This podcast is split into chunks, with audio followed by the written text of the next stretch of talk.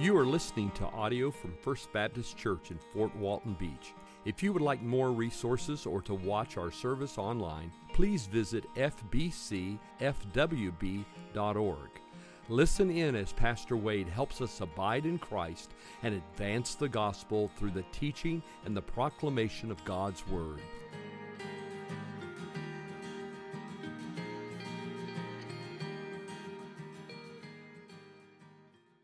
Everybody loves a victory parade. Perhaps you've seen video or pictures of the great ticker tape parades that took place after victory in Europe was declared at the conclusion of World War II, or more recent examples. It's a big deal now when a sports team wins a championship, they go back to their city and they have a big victory parade, and thousands upon thousands turn out for that to cheer on their favorite team. Everyone loves a victory parade. Well, this morning I want to talk about a victory parade that relates directly to the victor who is Jesus. And I want to show you how Jesus had a victory parade and I want us to think about what that means for us. So, keeping that in mind, look with me in Ephesians chapter 4. Ephesians chapter 4, we're going to continue reading line by line, verse by verse, this wonderful epistle. This letter that the Apostle Paul wrote to a group of Christians in the first century city of Ephesus. We've made it to Ephesians chapter 4, verse 7. So when you found your place, I want to ask you this morning if you're physically able to please stand with me in honor of the reading of God's Word. Happy Father's Day, dads. Did you enjoy the Father's Day men's ensemble this morning? Awesome, awesome. So grateful for Jesus. How about you? Ephesians chapter 4, verse 7, the Bible says, but grace was given to each one of us according to the measure of Christ's gift. What a verse.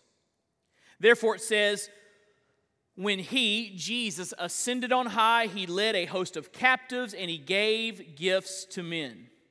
In saying he ascended, what does it mean but that he also had descended into the lower regions the earth. He who descended is the one who also ascended far above all the heavens that he might fill all things. Let's pray together this morning.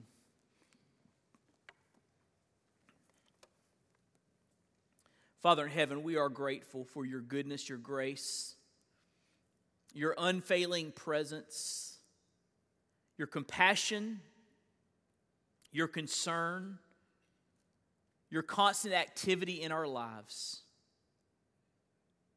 We're grateful today that we can call you Father. And as we study your word, I pray that you would move in our midst by the power of the Holy Spirit, that we would have comprehension, understanding of your word, and that we would, Lord, understand how the passage we're studying applies to our lives and then, Holy Spirit, would you move in such a way that we would have the inclination, the, the wherewithal to respond to what you show us for the glory and the fame and renown of your great name. These things we pray in Jesus' name. Amen. Well, we've seen as we've worked our way through Ephesians that the overall theme is simple yet profound. The theme is this we experience God's grace in Christ, which saves us, unites us with other believers, and strengthens our Christian walk. Here in chapter 4, Paul begins this section by exhorting the Christians in Ephesus to walk in a manner worthy of the gospel. In other words, now that they've been saved by the glorious grace of Christ, he's, he's exhorting them to, to let their life show the difference that Jesus has made. He's, he's exhorting them to live in such a way that their, their walk lines up more and more with their talk. Now, at the beginning of chapter 4, Paul deals with the issue of unity. We spent two weeks talking about uh, being zealous for unity in the body of Christ. And he's going to begin talking a little bit later in chapter 4 about maturity, what it means to become more like Jesus. But in between the section on unity and maturity, there is a transitional section. In fact, there's a transitional statement there in verse 7 when he says, But grace was given to each one of us according to the measure of Christ's gift. Paul wants the, the believers in Ephesus to understand, and this is very important, that unity is not uniformity. He, he wants them to understand you are to be one in Christ on the same page, one faith, one Lord, one baptism, one spirit, but that God had designed them and gifted them in unique ways so they contribute in different ways to the body of Christ. So, in the midst of unity, there is a diversity, and it comes from Jesus. He speaks there of the, the, the, the, gift giver giving these gifts to his body. And so, he wants us to understand that Christ gives different gifts in different proportions to different people. And as Paul discusses the gift giver, Jesus giving out these gifts, he alludes to the triumph and the victory that our Savior secured. And he wants to show us how the victory of Christ is the basis for all of our blessings, the basis for these gifts that Jesus Christ gives us. Now we know here he's highlighting the victory of Jesus because of the imagery that he uses. Look what it says there in verse 8. Therefore, it says, what's the it refer to? It refers to the Bible. It refers specifically to the Old Testament passage, Psalm 68, verse 18. Therefore, it says, When he ascended on high, he led a host of captives and gave gifts to men. Psalm 68 is a psalm about a triumphal procession of the Ark of the Covenant uh, to Mount Zion. The Ark of the Covenant symbolized the presence of God, and often they would take it out into battle, as if to say, God is leading our, our people into battle. And so, after one of these victorious battles, they are bringing the ark back into Jerusalem, back to Mount Zion. As they are following the ark to Mount Zion, there's a, a, a victory parade. And Psalm 68 is a song of, of triumph. They're celebrating in this psalm the victories of God as they ascend Mount Zion. So, the, the victorious ascension of the ark is a picture of the victorious ascension of Christ. I like how R. Kent Hughes says that Paul is simply borrowing the image of, of, of imagery of Psalm 68 and applying it to Christ's incarnation and ascension. So Paul's saying, like the victory parade that took place behind the ark going to Mount Zion, Jesus led a victory parade when he died, was resurrected, and ascended back to heaven. Now, this imagery of a victory parade would have meant a great deal to the people in Ephesus. They understood victory parades. In fact, the Roman historian Tacitus makes reference to the great triumphal processions of the Roman emperors. When a, an emperor or a general would win a great battle, they would ride back into the city amid the cheers of the people and with great fanfare. Victory parades were common in the first century in the Roman Empire. So when Paul alludes to a victory parade, the people say, I, I understand victory parades. And Paul's saying, Do you understand that Jesus led a victory parade? So this passage is all about Christ's victory, victory in Jesus. What I want to do is I want to walk through these verses very quickly, and I want to show you some aspects of Christ's victory, four in particular. If you look there in your notes, number one, the cross won the victory. The cross won the victory. There in verse 8, it applies Psalm 68, verse 18 to Jesus. It says, When he ascended on high, he led a host of captives. Jesus Christ was leading a victory parade. So this leads to the question what enabled Jesus to have a victory parade? Why was he parading victoriously as he ascended back to heaven? Well, the answer is his victory was won by his sacrificial death. Jesus Christ left heaven and came to this earth. He took on human flesh in the womb of the Virgin Mary and lived on this earth as the God man, fully God, fully man. And he lived a perfect life and he came to obey the Father. And the Father sent him to go to the cross and die for the sins of the world, my sins and your sins. Jesus Christ came to shed his blood, to die in our place, to take the wrath and punishment that we deserve. Jesus came to be a substitutionary atonement for our sins. And Jesus Christ did exactly that. Jesus Christ, of his own volition, in obedience to the Father, because of how much He loves you and me, Jesus Christ allowed Himself to be betrayed and arrested and mocked and beaten and spit upon. He allowed men to, to rip the beard from his face and, and, and to thrust a crown of thorns down on his brow. You say, Pastor Wade, how do we know that Jesus was allowing this? How do we know that Jesus was not a victim of circumstances beyond his control? Because Jesus told the disciples in the Garden of Gethsemane, Don't you understand? I could call 12 legions of angels and put an end to this. I don't have to go through this. I'm choosing to go through this. So Jesus allowed men to mock him and mistreat him and flog him and eventually nail his hands and his feet to a cruel wooden cross. And Jesus hung there from, from nine in the morning to, to three in the afternoon, bearing the sins of the world, suffering great physical and spiritual anguish as the Father turned his face away. Jesus Christ took the full wrath and fury of God that our sins deserve, and he died on the cross for our sins. And because Jesus Christ died on the cross and defeated sin finally and forever, he, listen, he won the victory. He, this enabled him to have a victory parade. Let me read you a passage from Colossians chapter 2, verses 13 through 15. Paul writing here says, You who were dead in your trespasses and, the uncircumcision of your flesh, God made alive together with him, having forgiven us all our trespasses. How did God forgive us? How does that work? How does that happen?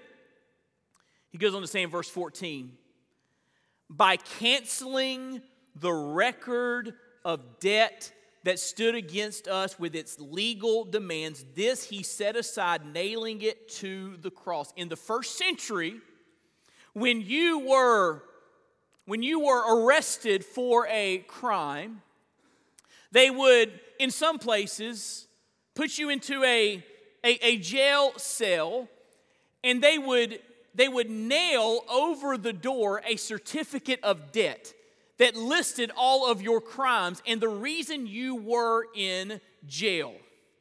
This verse says, Jesus took our list, our certificate of debt, with all of our sins, all of our failures, all of our guilt, all of our shame, and he took it and nailed it to his own cross. What was the result? It says there, he canceled the record of debt.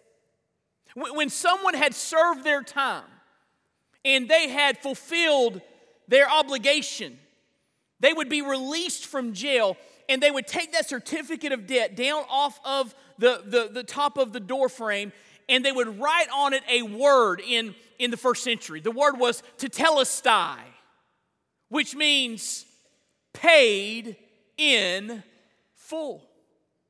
So the Bible says that Jesus took all of our sins on himself. He nailed your certificate of debt and my certificate of debt to his cross.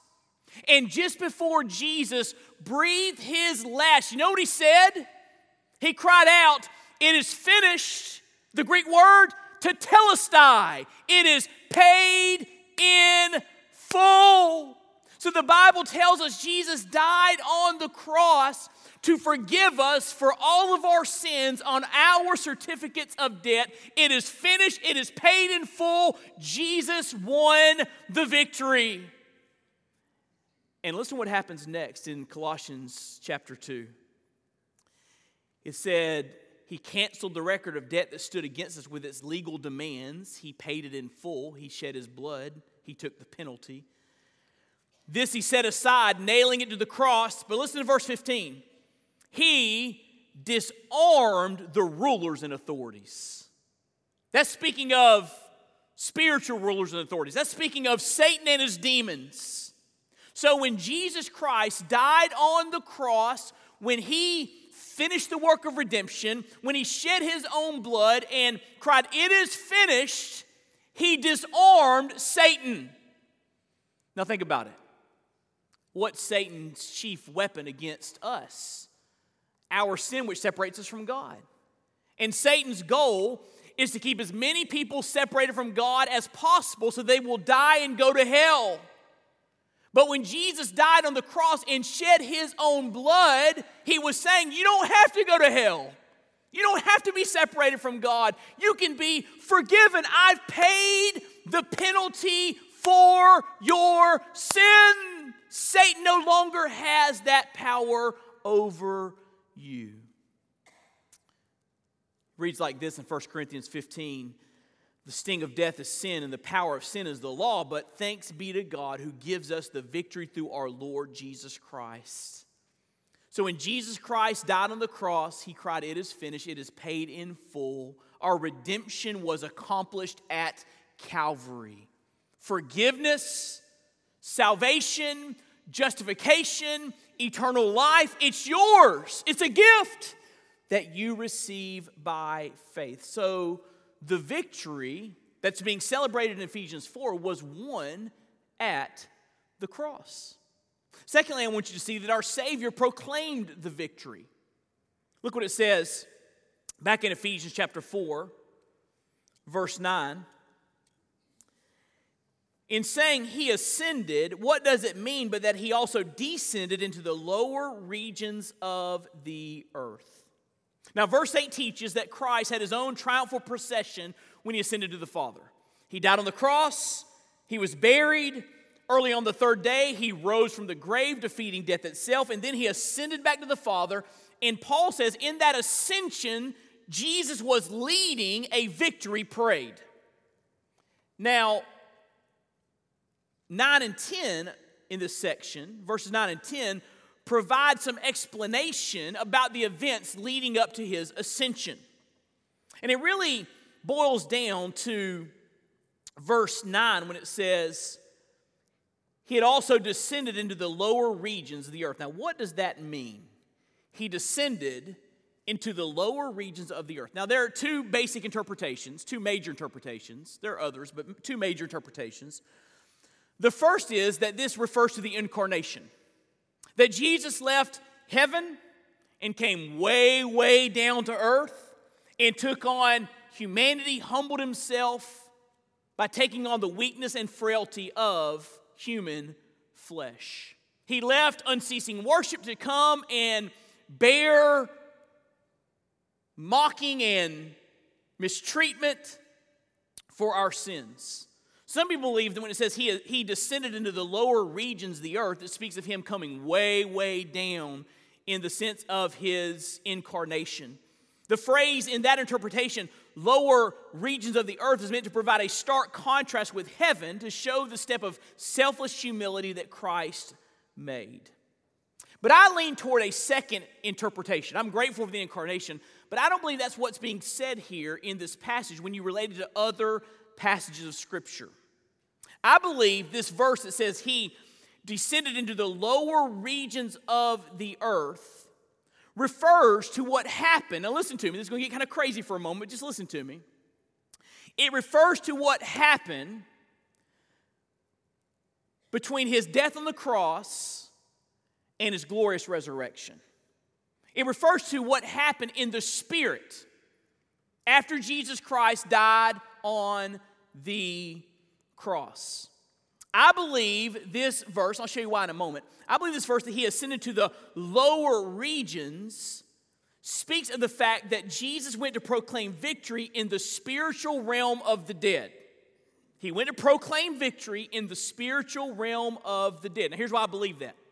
The word lower there, it, it, it means to, to be in a position below a point of orientation. So it's not just talking about coming to the earth, it's talking about something lower than the earth, so to speak. And the word regions is the word meros or parts. Some translations it's translated the lower parts of the earth. And, and, that word meros or parts means a portion of the whole. So when it says he came to the lower regions of the earth, it's not talking about just coming to the earth. It's talking about a, a part, a, a, an aspect, not the entire thing. The same word is used in verse 16. Look what it says in verse 16 of Ephesians chapter 4. It says, The whole body, joined and held together by every joint which is, with which it is equipped, when each part is working properly. That's the same word, part. Speaks of different parts of one body. So, this, this word parts speaks of, of a particular aspect of Christ descending. So I don't believe this verse is talking about the, the earth as a whole. It's talking about a specific place, a specific place.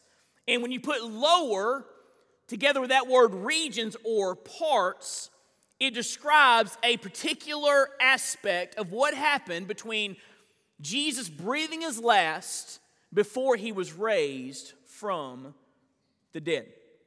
I believe, now listen to me, that between his death and his resurrection, Jesus in his spirit went to the place of the dead. The Old Testament calls it Sheol, the place of the dead, the holding place before final judgment. Now you say, wait, that sounds kind of wacky, never heard that before. Let me show you why I believe this. Turn over to, to 1 Peter chapter 3. 1 Peter chapter 3. When you begin to look at other passages, this begins to make more sense. 1 Peter chapter 3. Look what it says in verse 18. If you're still with me, say amen. The Bible says, For Christ also suffered once for sins, that speaks of the cross, the righteous for the unrighteous, that he might bring us to God. What a verse. Being put to death in the flesh, he died on the cross, he breathed his last, but made alive in the Spirit. Now look what it says in verse 19. In which, in the Spirit, he went and proclaimed to the spirits in prison because they formerly did not obey when God's patience waited in the days of Noah while the ark was being prepared, in which a few, that is, eight persons, were brought safely through the water. Apparently, there were some demonic spirits in the days of Noah that were so wicked that God took them and put them in a special holding place before final judgment. You say, Pastor, I never heard that before. Listen to what it says in 2 Peter chapter 2, verse 4. It says, For God did not spare angels when they sinned, but cast them into hell and committed them to chains of gloomy darkness to be kept until judgment. Now, that word hell is not the word Gehenna, it's not the word Hades. The word hell there in 2 Peter 2, verse 4 is the word Tartarus. It's some other place where these fallen, sinful, wicked angels, these demons, were placed until final judgment. And I believe that's what 1 Peter 3 is talking about. Now, when it says there that, that Jesus in the Spirit went and proclaimed to the spirits in prison, some people believe that means that Jesus went and preached the gospel to those that died before his time. That's not what it means. That's not, it's not the word euangelion or evangelism or sharing the good news. The word there is, is kerusso. It means to proclaim. So here's what I believe happened between the death of Jesus and his resurrection. I believe that he descended to a lower region, to the place of the dead, to a place like Tartarus, where the, the demons were being held until final judgment. And I believe that he went there to proclaim his ultimate victory over Satan and over the demonic realm, because he died on the cross, he could go and say, I've won the victory. Now you say, why would he write these kind of things to Christians in Asia Minor in First Peter?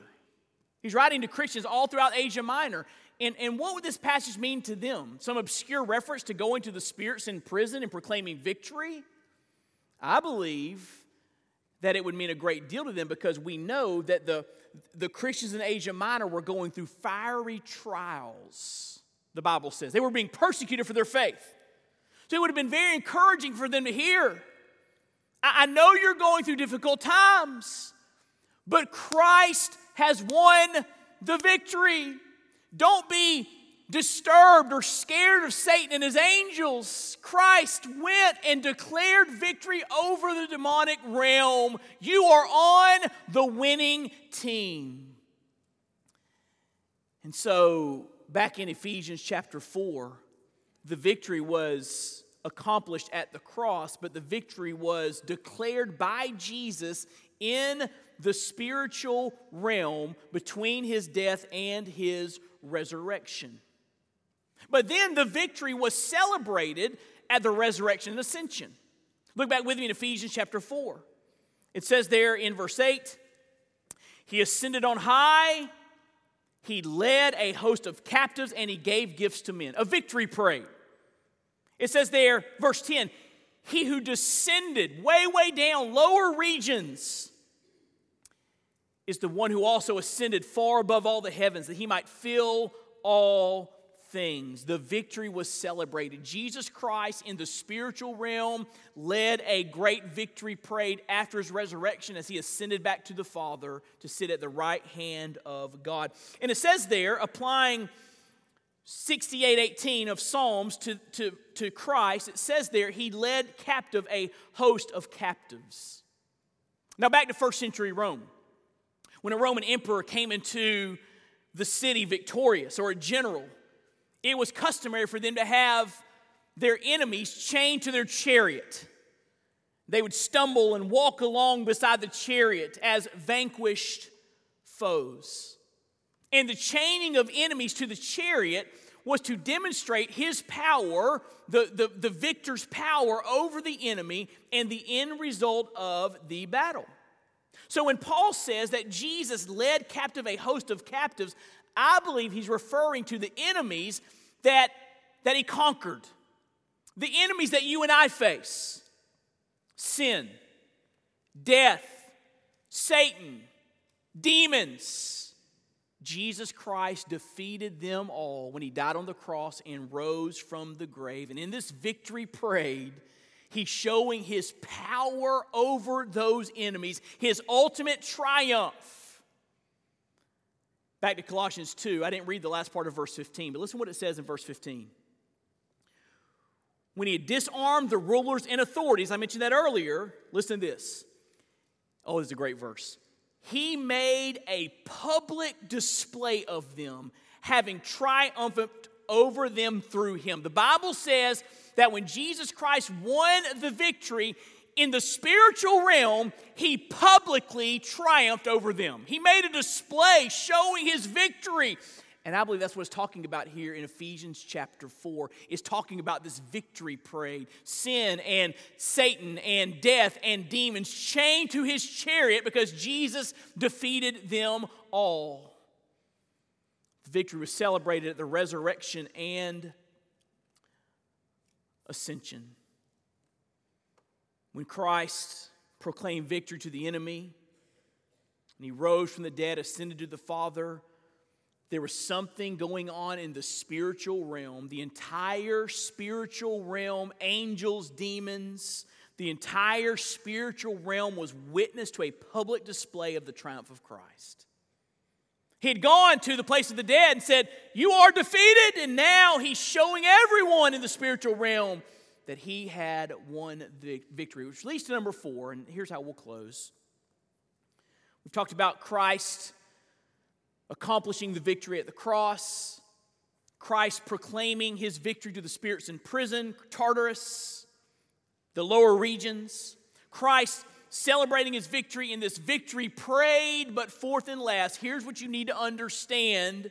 Here's how it applies to you and to me. His victory, listen, is our victory. Because look what it says back in verse 8. When he ascended on high, he led a host of captives and he gave gifts to men. Now, listen, if you read this verse in Psalm 68, verse 18, there's a difference between the way that Paul uses it here in Ephesians chapter 4. In Ephesians, I'm sorry, Psalm 68, it says that he received gifts. Here it says he gave gifts. Paul brings out that aspect. So how do we reconcile that?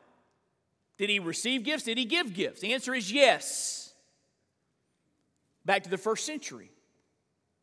When a general or emperor would ride into town leading a victory parade, a triumphal procession, he would often take the spoils of battle, the things he had won in battle, and then he would distribute them to the soldiers and to the people to show his kindness toward them. And I believe this triumphal procession of Christ conveys that. Jesus triumphed, he won all the spoils. But now, as the victorious Savior, listen, he gives us some gifts. He gives us that which we need to serve him. He distributes the spoils, he gives gifts to the church, to Christians. Because look what it says there in verse 7. Grace was given to each one of us according to the measure, measure of Christ's gift. God, God gave us grace through Christ according to his gift. He distributed gifts to his church. And then in verse 10, he who descended is the one who also ascended far above all the heavens that he might fill all things. As the victorious Savior, he, he fills us up with that which we need. What a picture of victory and how that victory directly affects us, the church. Here's what it means. Now, listen to me carefully. This means that the risen Lord Jesus Christ, the victorious Lord Jesus Christ, has given you and given me specific gifts. And these gifts allow us to serve Him effectively. These gifts allow us to be the church He calls us to be. Now, we're going to talk about some of the specific gifts next week. But before we get into specifics, just remember that in 1 Corinthians 12, the Bible says, if you are a Christian, you've been given a spiritual gift. God, through Christ, has given you something with which to empower you to serve Him. And every believer has a spiritual gift, a special empowerment for service. In other words, his victory is our victory. Because Jesus Christ won the victory, He now pours out His gifts on us and fills us to overflowing with exactly what we need to serve Him, to live for Him, to be a witness in this dark world. His victory is our victory, which leads me to this question and other questions. If all of this is true, and it is, Ephesians chapter 4, obviously using triumphal procession imagery to speak of Christ, if Christ is, is victorious, if Satan is a defeated foe, why do we cower? Why do we let Satan have his way in our lives and in our families? Why do we sit back apathetic and complacent when we have been given great gifts from the victor himself? Why do we live defeated when Christ has won the victory? Now, I can anticipate what some of you might be saying. Pastor Wade, I don't know if you've been paying attention to what's going on out there, but our society is rapidly declining and becoming more and more secular and ungodly. Ungodly, immoral things are being celebrated in our culture. That which is right is being called wrong, and that which is wrong is being called right. Everything is turned upside down, and now Christians are the enemy. The culture is turning its hatred and, and, and contempt on those who name the name of Christ and, and believe in his word. And it's becoming increasingly hostile for Christians. And by the way, there are wars going on in our world, and, and, things seem like they are spinning out of control. Pastor Wade, I don't know if you've been paying attention, but it seems like we're losing. Which is precisely why you need to remember this passage. Listen to me. Satan is a defeated foe. Now he's raging. Revelation 12, he's raging. He's the dragon. He's mad because he's lost. But he is a defeated foe. So we, listen, as Christians, we don't fight for victory. We fight from victory. Amen? Because Jesus Christ has defeated sin and death and Satan, and he just pours out his gifts upon us so we can be the victorious, triumphant, spirit filled church of Jesus Christ. And listen, and, and, and push back the darkness all around us. Listen, if Satan is defeated, should we be pushing back darkness? We should. we got to remember Christ has given us gifts to do it. Let's use those gifts to be the church He's called us to be for the glory of King Jesus.